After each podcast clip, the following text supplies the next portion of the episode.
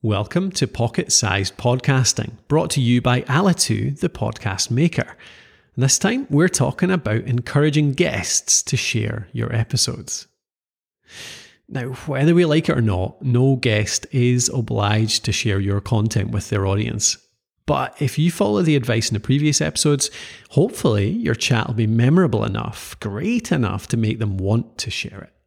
I mean, one key is to ask nicely and then to make it really easy for them. I mean, it seems obvious, but a lot of people don't do that. So make sure to really kind of briefly, succinctly remind them why you think the conversation will be interesting and valuable to their audience. Sell the benefits, sell how it's going to help their audience and the host themselves in making them look good.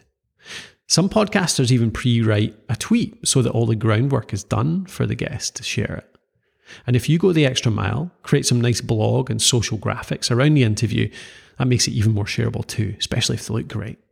And one final tip, why not have some branded podcast merch sent over to them?